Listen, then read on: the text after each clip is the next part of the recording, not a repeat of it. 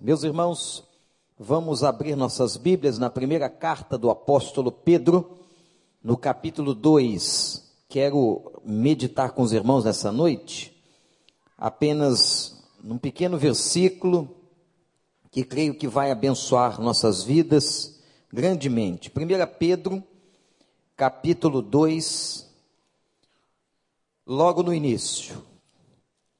Qual é o tema que nós estamos trabalhando esse trimestre? Juntos somos melhores de que maneira? Como? Crescendo. Juntos somos melhores crescendo. Vamos repetir de novo? Juntos somos melhores crescendo. E esse texto que está aqui, amados, fala exatamente sobre crescimento. 1 Pedro capítulo 2. Vamos apenas ver, irmãos, o versículo de número 2. Pedro está escrevendo, é interessante, esta carta não é direcionada a uma igreja local específica, esta carta não é direcionada a uma pessoa, a carta de 1 Pedro foi direcionada a todos aqueles que estavam na dispersão, isto é, a judeus espalhados, judeus convertidos, crentes espalhados em todos os lugares onde Pedro está enviando o seu texto. No capítulo 1, ele diz que são eleitos peregrinos dispersos no Ponto, na Galácia, na Capadócia, na província da Ásia, na Bitínia, escolhidos de acordo com o pré-conhecimento de Deus. Esse texto é maravilhoso. Então Pedro está direcionando esta carta a estes irmãos que estão em várias partes do mundo. E o versículo 2 é um versículo, meus irmãos, que fala absolutamente sobre crescimento. Esse é o tema do versículo 2. Se não vejamos, como crianças recém-nascidas, desejem de coração o leite espiritual puro, para que por meio dele cresçam para a salvação, agora que provaram que o Senhor é bom. Vou repetir. Como crianças recém-nascidas, desejem, desejem o leite espiritual puro, para que por meio dele cresçam para a salvação, agora que provaram que o Senhor é bom. Muita atenção no texto. Gente, há passagens na Bíblia que são mais fáceis de entendimento do que outras. Então nós temos que ter nesse texto uma atenção, porque eu não sei qual é a versão da Bíblia que você está trazendo. Eu acabei de ler na nova versão internacional, que é a versão que nós usamos aqui na igreja, devido à sua facilidade de leitura, a atualização da tradução. Mas esse versículo, como está aqui, ele pode nos induzir a um conceito errado se não lermos o versículo com atenção. Observem aqui que está escrito o seguinte: como crianças recém-nascidas, ele está falando da nossa nova natureza espiritual. Todo aquele que nasceu de novo, ou que se converteu, a Bíblia compara a uma criança recém-nascida. Não importa qual seja a sua idade cronológica. Se você se converteu há dois anos passados, há dois anos atrás, então a Bíblia diz que você é um bebê espiritual de dois anos de idade. Se você tem 80 anos de vida, mas converteu no mês passado, você é um bebê espiritual de um mês de vida. Então vejam que a palavra de Deus, ela faz uma distinção em a nossa idade cronológica e a nossa idade ou maturidade espiritual. Isso é completamente diferente uma coisa da outra. Há pessoas que têm muito tempo, muita idade cronológica e são bebês espirituais. E nós não podemos confundir. Há uma, um engano de muitos acharem que uma pessoa nova convertida, ela vai ter obrigação de saber muitas coisas porque ela é adulta ou porque ela já é um ancião. Não. O fato dela ser uma pessoa nova convertida pressupõe, meus irmãos, que espiritualmente esta pessoa está começando nos rudimentos da fé. Essa pessoa está nas, acabara de nascer e ela está num caminho, ela está no início de uma jornada. Então, mesmo que uma pessoa venha a ser é, uma pessoa com uma certa idade, já um adulto ou até um ancião, não significa que ela tenha maturidade espiritual. A maturidade espiritual não tem a ver com o tempo cronológico da vida de uma pessoa. Pode ter 70 anos de vida e ser imatura. Pode ter 80 anos de vida e ser uma pessoa ainda bebê espiritualmente falando. Então, o apóstolo Pedro está falando exatamente com aqueles recém-nascidos, ou como uma criança recém-nascida, nós temos que desejar de coração o leite espiritual puro, para que por meio dele cresçamos para a salvação. E aqui é que está o ponto do engano. Cuidado. Grife esta, essa passagem ou este momento do texto na sua Bíblia. Por meio dele cresçamos para a salvação.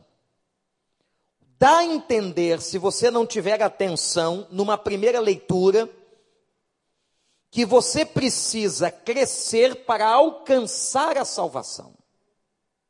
Se você está lendo o texto sem a devida atenção, ou sem o devido conhecimento doutrinário, você vai entender o seguinte: que eu preciso ter crescimento ou um conhecimento para que eu possa alcançar a salvação. O texto está aqui dizendo: para que por meio dele, desse leite puro, possamos crescer, ou dele cresçam vocês para a salvação. É importante nós entendermos que a ideia de salvação na Bíblia, no Novo Testamento, na doutrina neotestamentária, ela está colocada de três formas diferentes. A salvação, ela pode ser entendida no momento da justificação. O que significa isso? No momento que eu me converti, fui justificado em Cristo, Jesus Cristo perdoou os meus pecados então eu tive uma experiência salvífica com a justificação. O segundo momento que o Novo Testamento fala da salvação é no processo de santificação. Paulo, aos Filipenses, diz assim: Nós estamos sendo aperfeiçoados na nossa própria salvação.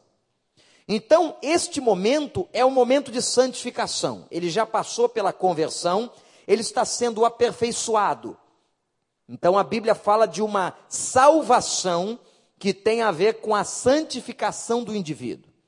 E terceira, o terceiro significado da salvação no Novo Testamento é a salvação final. Entendam isso.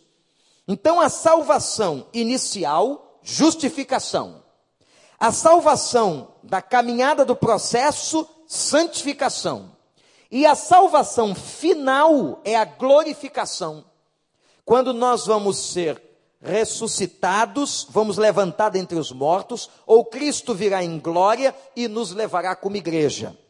Então, a Bíblia fala que todo este processo é um processo salvífico.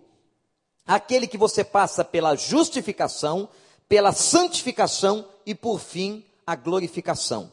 Pedro está falando aqui no texto do terceiro nível, ou do terceiro momento da salvação ele está falando sobre a glorificação. Agora, olhe para o texto e veja que depois dessa explicação, ele ganha um contorno diferente.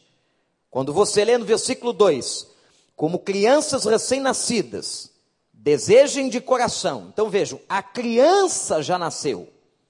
Nós somos crianças ou já nos tornamos crianças na fé a partir da salvação como crianças recém-nascidas, desejam de coração o leite espiritual e puro, para que, por meio dele, cresçam para a salvação. Então, Pedro está falando de um crescimento que culminará na salvação, que nesse caso, nesse texto, é uma designação a glorificação dos filhos de Deus. Muito bem, meus irmãos. Então, o que ele está dizendo aqui é sobre maturidade. Ele está dizendo: tomem leite, leite puro, para que cresçam. Nós estamos falando de crescimento. Nós estamos nesses três meses, de várias maneiras, a nossa própria campanha de 30 dias teve esse objetivo, de crescermos na qualidade de vida, de crescermos na nossa visão, de crescermos nos nossos propósitos, enfim, tudo que estamos trabalhando, estamos falando de crescimento. Domingo passado, o pastor pela manhã começou uma mensagem falando de crescimento e qualidade, como que nós podemos manter isso na nossa vida, crescimento e qualidade. Domingo próximo pela manhã, vamos concluir esta reflexão. Então nós estamos falando de crescimento. E o texto de Pedro agora vai nos levar à ideia de maturidade. E ele diz que este crescimento depende de alguns aspectos. E é aqui que eu gostaria que você pudesse anotar no seu coração. O primeiro aspecto que ele fala relacionado ao crescimento é que nós temos que reconhecer que precisamos deste leite. Uma pessoa, gente, só cresce se ela for ignorante. Aquele que tem conhecimento ou pensa ter pleno conhecimento de todas as coisas não aprende. Só vai aprender, só vai crescer aquele que diz assim: Eu não sei. Então nós temos que entender que o nosso crescimento depende da nossa humildade. Guarde isso, meu irmão, minha irmã. O nosso crescimento depende da nossa humildade, a humildade de reconhecermos: eu ainda não alcancei a estatura de varão perfeito, eu ainda não alcancei todo o conhecimento de Deus, eu ainda não conheço Jesus Cristo como eu deveria conhecer, eu estou num processo. A pessoa só entende isso e só pode crescer se ela compreender isso. E para compreender isso, ela tem que ter humildade e reconhecer o seu, a sua ignorância. Gente, quando nós olhamos uma pessoa que pensa que sabe tudo, não tem humildade para aprender, seja com a palavra, seja numa pregação, seja na instrução de uma escola bíblica, que não se senta para poder obter mais do Senhor, essa pessoa não vai crescer. Isso tem muito a ver com a personalidade, a formação da personalidade. Às vezes, pessoas que estão com o coração muito arrogantes, e elas têm esta forma de vida, de ver a vida por cima, porque fizeram dois ou três ou quatro cursos acadêmicos, com seu mestrado, com seu doutorado, ou com seu sucesso profissional, elas dizem: Eu não preciso de Deus, eu não tenho mais nada para conhecer, a vida já me trouxe toda a experiência, isso é uma ilusão. E ninguém poderá crescer se não tiver humildade de dizer assim: Eu não sei, eu não cheguei lá, eu não alcancei. O apóstolo Paulo, que é o apóstolo Paulo, um homem daquela envergadura espiritual, ele vai declarar na carta aos Filipenses que ele não havia alcançado aquilo que deveria ter sido alcançado. E que ele estava decidindo naquele momento fazer uma coisa, esquecendo-me das coisas que ficam para trás, eu prossigo para aquelas que estão adiante de mim, para conquistar o prêmio da soberana vocação que está em Cristo Jesus, nosso Senhor. Então, o homem do quilate espiritual de Paulo, um homem que dizia para a igreja que estava escrevendo: Sejam meus imitadores. Um homem que tem esta autoridade espiritual. Um homem que tem essa estirpe. Um homem que viveu com dignidade. Um homem, meus irmãos, pecador sim, mas que tinha uma comunhão extraordinária com o Senhor é capaz de dizer: Eu estou ainda crescendo, eu tenho muito para aprender, eu tenho muito para desenvolver a minha vida espiritual, eu tenho muito para desenvolver a minha fé, eu continuo prosseguindo para chegar lá. Se um homem desse é capaz de dizer isso, o que diremos nós? Eu, a não ser que você ache que você chegou no mesmo nível espiritual do apóstolo Paulo. Eu acho que nós não vamos ter essa pretensão aqui. Mas, gente, tem muitos crentes na igreja, muitas pessoas com muito tempo de igreja, mas que não têm maturidade.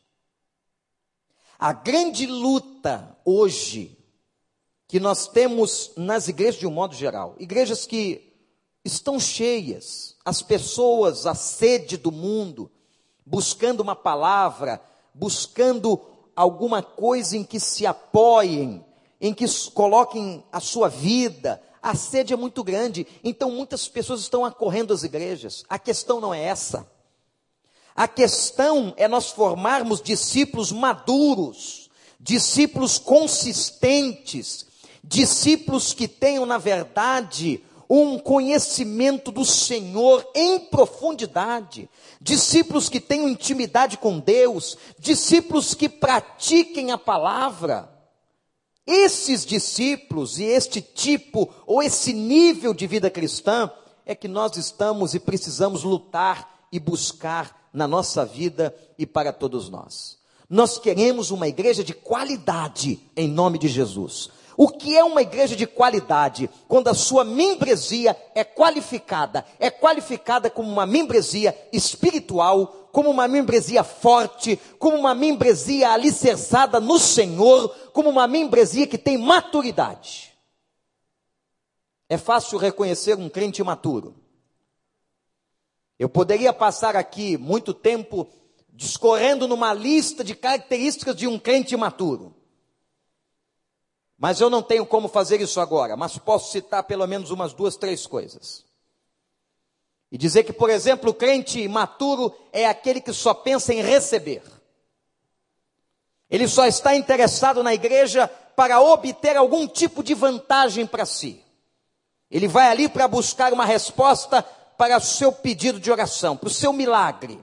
Ele vai ali porque ele precisa de emprego. Ele vai ali porque alguém está doente na casa dele. Ele vai ali porque ele entrou numa crise conjugal. Então ele vai à igreja. Ele tem apenas uma necessidade de alguma coisa. É um ato egoísta de buscar a Deus quando precisa. E não de buscar a Deus por quem ele é. E de não ter um relacionamento com o Altíssimo. E de não se relacionar com o Criador. Não. Um crente maturo é aquele que tem uma visão unilateral. Eu vou lá porque eu vou me dar bem, esse Deus aí vai me trazer alguma coisa de positivo.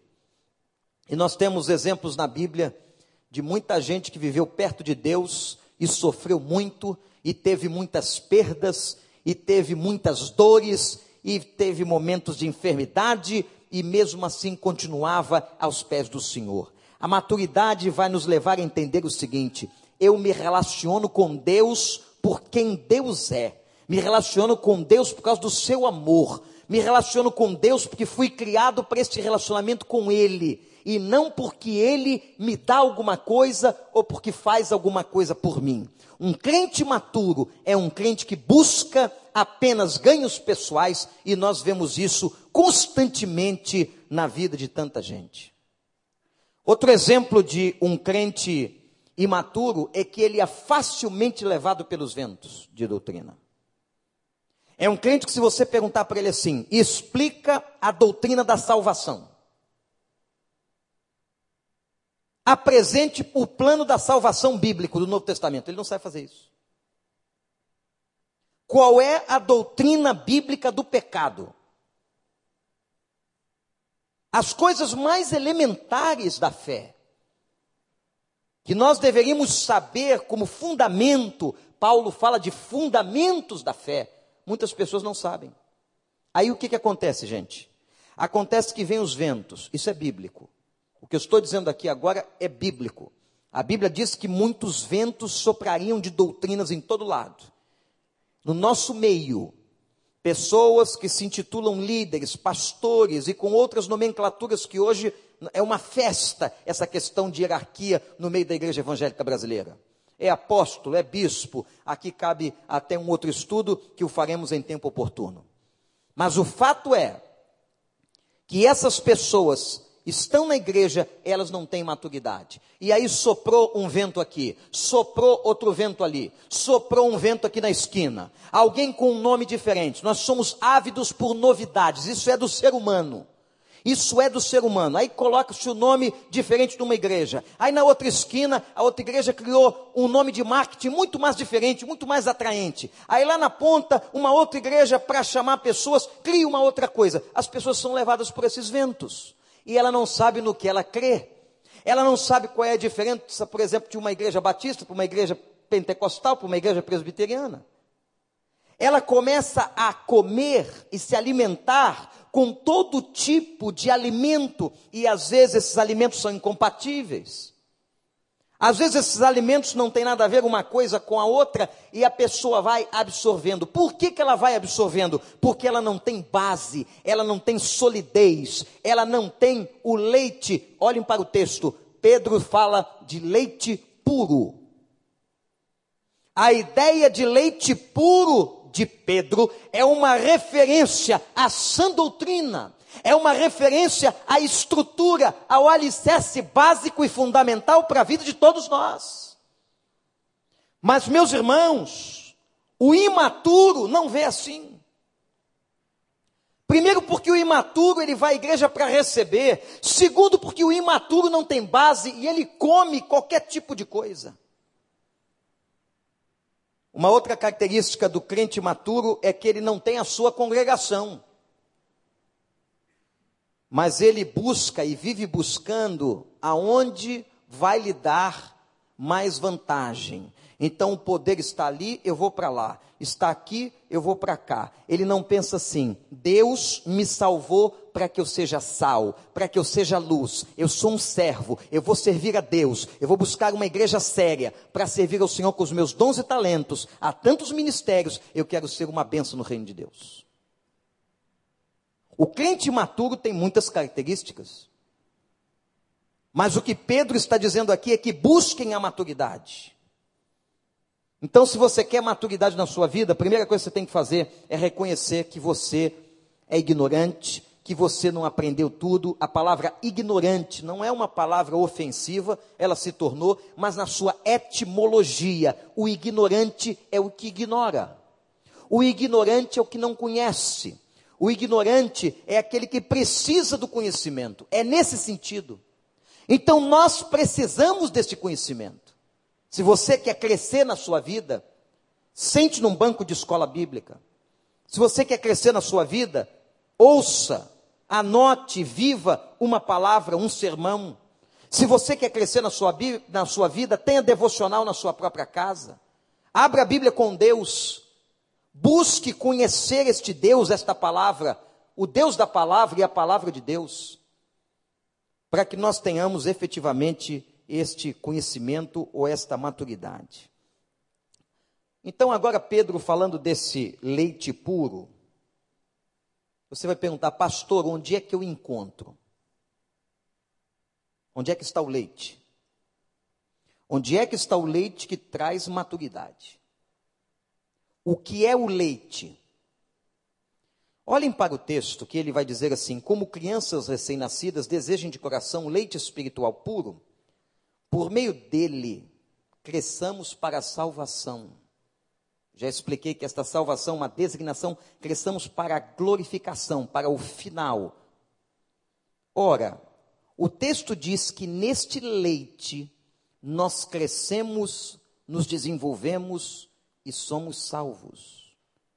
Pedro está falando sobre a palavra. E quem é a palavra? O Verbo se fez carne e habitou entre nós. A palavra se fez carne e habitou entre nós. A palavra encarnada é Cristo.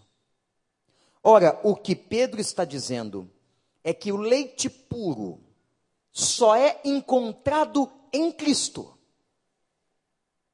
Cristo é a fonte deste leite. Cristo é a fonte da palavra. Cristo é o lugar onde nos alimentamos. Meus irmãos, o que é esta Bíblia que você tem nas suas mãos, senão a revelação da vida, da história do Messias, de Cristo? O que está aqui é a palavra revelada dos atos salvíficos de Cristo. Quando a gente diz para você assim, entra num PG, procura escola bíblica, entra num curso da igreja, num firmando compromisso, primeiros passos, o que você vai aprender ali? Palavra de Cristo. Qual é a boa igreja? É que ensina a pura palavra de Cristo. Qual é e quem é o bom pregador? Não é aquele que tem a melhor oratória. O bom pregador é aquele que tem a palavra de Cristo.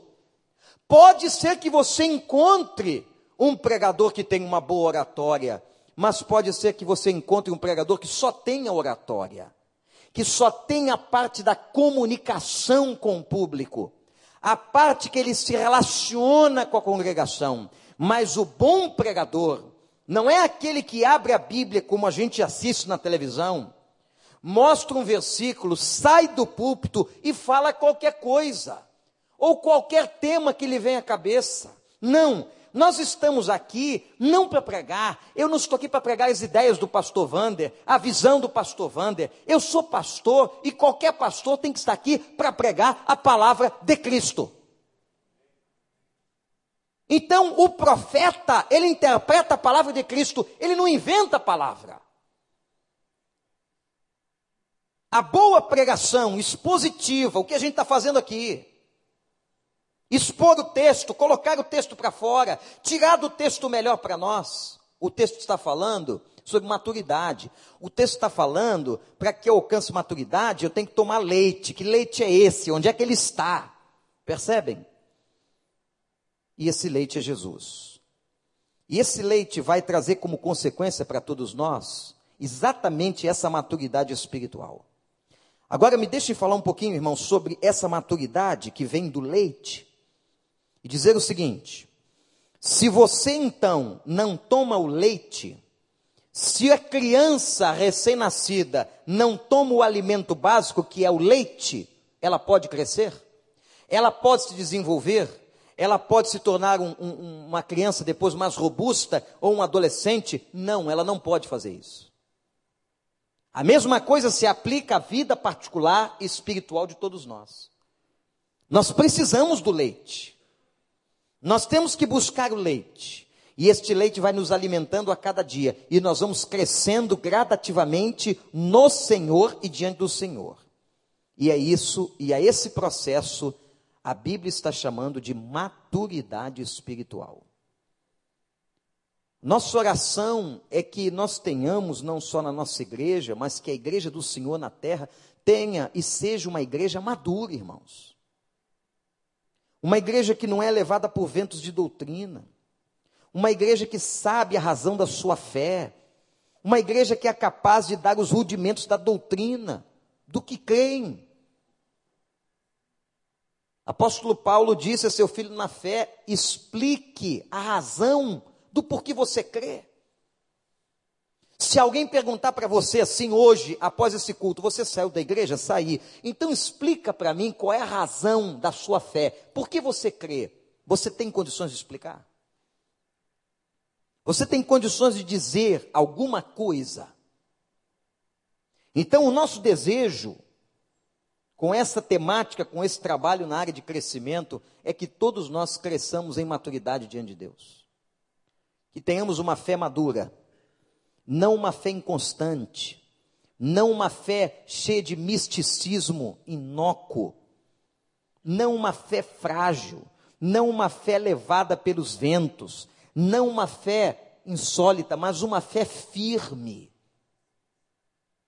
Irmãos, esta maturidade, ela tem alguns níveis de alcance. E com isso aqui eu quero terminar essa breve reflexão sobre maturidade. O primeiro nível de alcance da maturidade é a mente. Eu vou dizer uma coisa aos irmãos: se a mente de uma pessoa não muda, ela não muda. Se o sistema de pensamento não muda, não adianta. O evangelho entra e tem que mudar a mente da pessoa.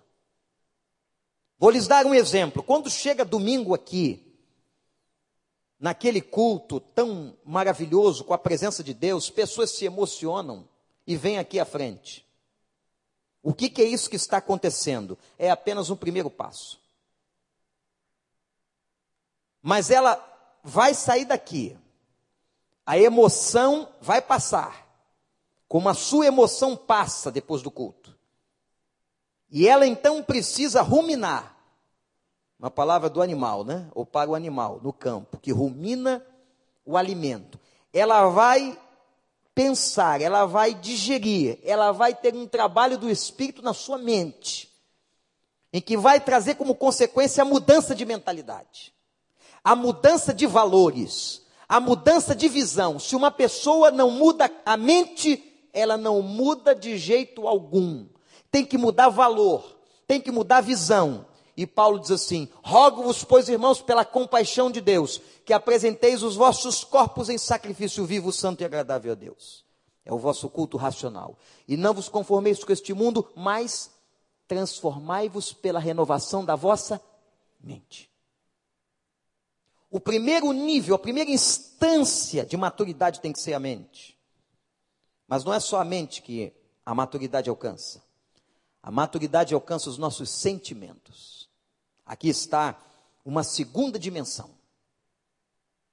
Eu posso, pastor, ser mais amadurecido nos meus sentimentos? É claro que pode.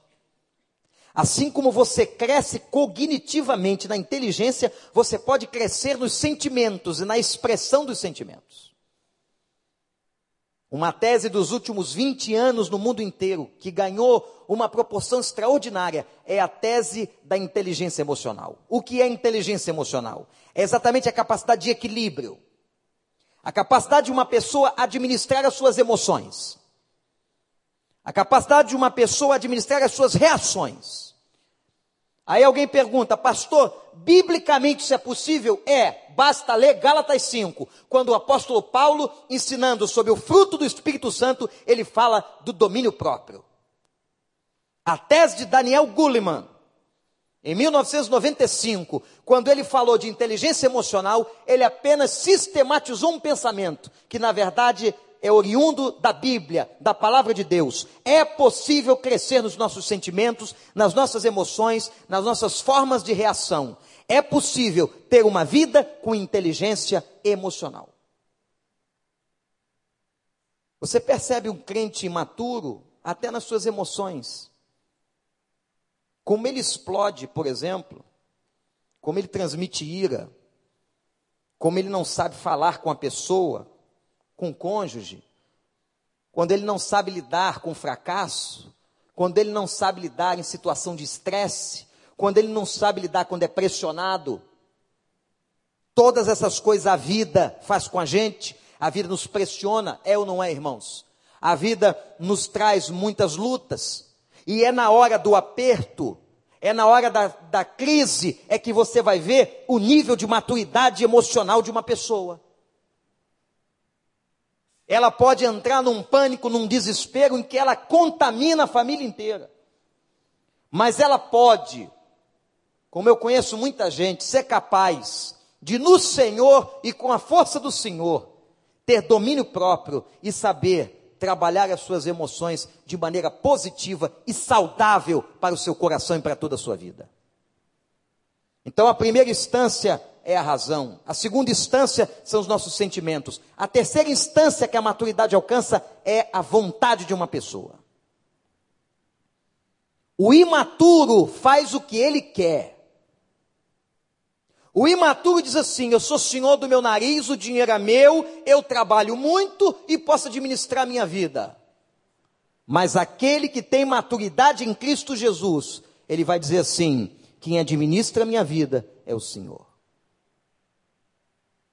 Ele submete a sua vontade à vontade de Deus. Já não sou eu quem vivo, mas o que? Mas é Cristo que vive em mim e a vida que agora tenho na carne é uma vida de servo. Isso é maturidade. Agora, a pessoa imatura, ela faz o que ela quer, ela age como quer, ela domina como ela quer. Paulo diz assim: sou escravo do Senhor por vontade própria. Isso é maturidade. Então, a, a, terceira instância do alcance da maturidade é na nossa vontade. Quando Jesus Cristo ensinou a oração do Pai Nosso, ele termina dizendo: Pai, seja feita a tua vontade aqui na terra, como ela é feita nos céus. Porque lá nos céus o Senhor é Senhor. Já perceberam quantas vezes a gente chama Deus de Senhor e não submete a vida? Senhor virou um jargão da oração de muitas pessoas. Ah, Ele é meu Senhor, é o Senhor Jesus. Mas o Senhor não governa, o Senhor não controla, o controle está na tua mão, a decisão está na tua mão. Você toma decisões e não faz uma oração. Tomamos decisões, não perguntamos a Deus. Construímos relacionamentos, não perguntamos a Deus. Assinamos contratos e não perguntamos a Deus. Mas depois que as coisas entram em crise, degringolam, aí nós vamos a Deus pedir para Ele ter misericórdia. Deus podia dizer assim: Não, mas você não me consultou, você não perguntou para mim se era para fazer. Agora eu tenho que entrar com providência para consertar o negócio. Mas a, a, maturidade, irmãos, ela trabalha na vontade das pessoas, de tal maneira que a nossa vontade tem que ser submetida à vontade soberana de Deus. Você vai submeter, e que coisa maravilhosa.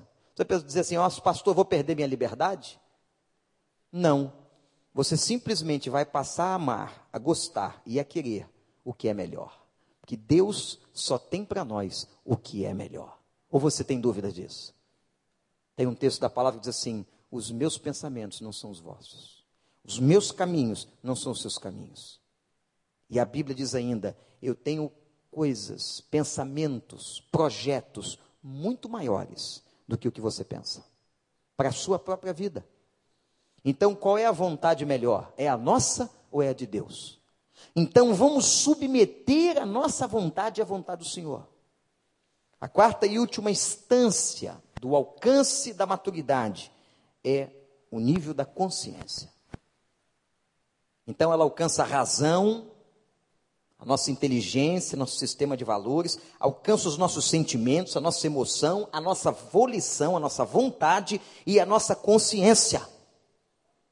O que é que a maturidade faz com a consciência de uma pessoa? A maturidade amplia a consciência. O que é ser uma pessoa consciente? é ser uma pessoa que tem uma visão amplificada de si mesmo. Ela está em consciência. Ela sabe exatamente seus pontos positivos, seus pontos negativos, ela sabe das suas fraquezas, ela sabe das suas virtudes, ela sabe de onde estão as brechas na sua vida. Isso é uma pessoa madura. Então a palavra do Senhor, o leite espiritual, a maturidade, vai ajudar a gente a ampliar a nossa consciência sobre nós mesmos e sobre o reino de Deus e as coisas de Deus. Então vejam que esse leite, que essa palavra maravilhosa, mexe com a tua razão, mexe com os teus sentimentos, mexe com a tua vontade, a volição e mexe com a consciência. Você quer ou não quer o leite? Se nós entendermos os benefícios da maturidade, meus irmãos, ninguém aqui vai ficar arrogante, achando e dizendo assim. É muito comum a gente ouvir crente falar isso. Eu tenho 30 anos de igreja. Eu tenho 40 anos de batismo. E daí? A pergunta correta é: o quanto você tem amadurecido na sua vida? O quanto você tem mudado seus valores, o quanto você tem hoje inteligência emocional nas suas reações, o quanto você submeteu a sua vontade à vontade dele, o quanto a sua consciência está amplificada sobre a sua vida e sobre o reino de Deus. Aí sim, a pergunta está correta. A colocação está coerente. Mas muitas vezes a nossa arrogância, irmãos, a nossa empáfia, E tem gente que confunde conhecimento acadêmico, porque fez faculdade, porque fez doutorado, com maturidade espiritual. Tem gente que confunde dinheiro com maturidade espiritual. Eu já vi cara achando que porque é rico é maduro e não é. Não conhece nada de Bíblia, não conhece nada de Deus. Mas também já vi pobre arrogante, e pobre arrogante é pior ainda. Porque o rico arrogante é rico porque tem alguma coisa. E o pobre arrogante? Ele trabalha com bolha de sabão, não tem nada. E é arrogante. O estado dele talvez seja pior. Então nós temos que entender no Senhor, Pai, eu preciso desse leite. Nesse processo de santificação que me levará à glorificação. E, gente, esse leite vai implicar nessas mudanças todas que eu acabei de mencionar. Isso significa qualidade de vida. Esse leite espiritual do qual Pedro está falando vai produzir em você qualidade de vida cristã, serenidade de vida cristã, equilíbrio de vida cristã, conhecimento de quem é Jesus. Agora, eu quero dizer aos irmãos, isso só vem com a Bíblia aberta. É Bíblia aberta em casa, é Bíblia aberta na igreja, é Bíblia aberta em todos os lugares. Quando eu estou falando de Bíblia aberta, estou falando uma linguagem simbólica. Você está lá no carro dirigindo, a Bíblia está aberta, isto é, está em comunicação com a sua mente. Você está no seu trabalho, você está ali, em comunhão, buscando o Senhor, orando, ouvindo, crescendo no conhecimento, está tomando leite. E quanto mais você tomar o leite, você cresce. Aos olhos de Deus, as pessoas maduras são pessoas que se alimentam do bom leite espiritual. Essa semana mesmo é, saiu uma reportagem mostrando a necessidade da criança com relação ao leite integral e a necessidade de pessoas na terceira idade de tomarem o seu leitinho na hora de dormir. Não é? A mesma coisa acontece espiritualmente. E que o Senhor nos abençoe. Nos dê sede por esse leite, nos dê sede por essa maturidade, e nós vamos experimentar qualidade de vida. Amém, igreja?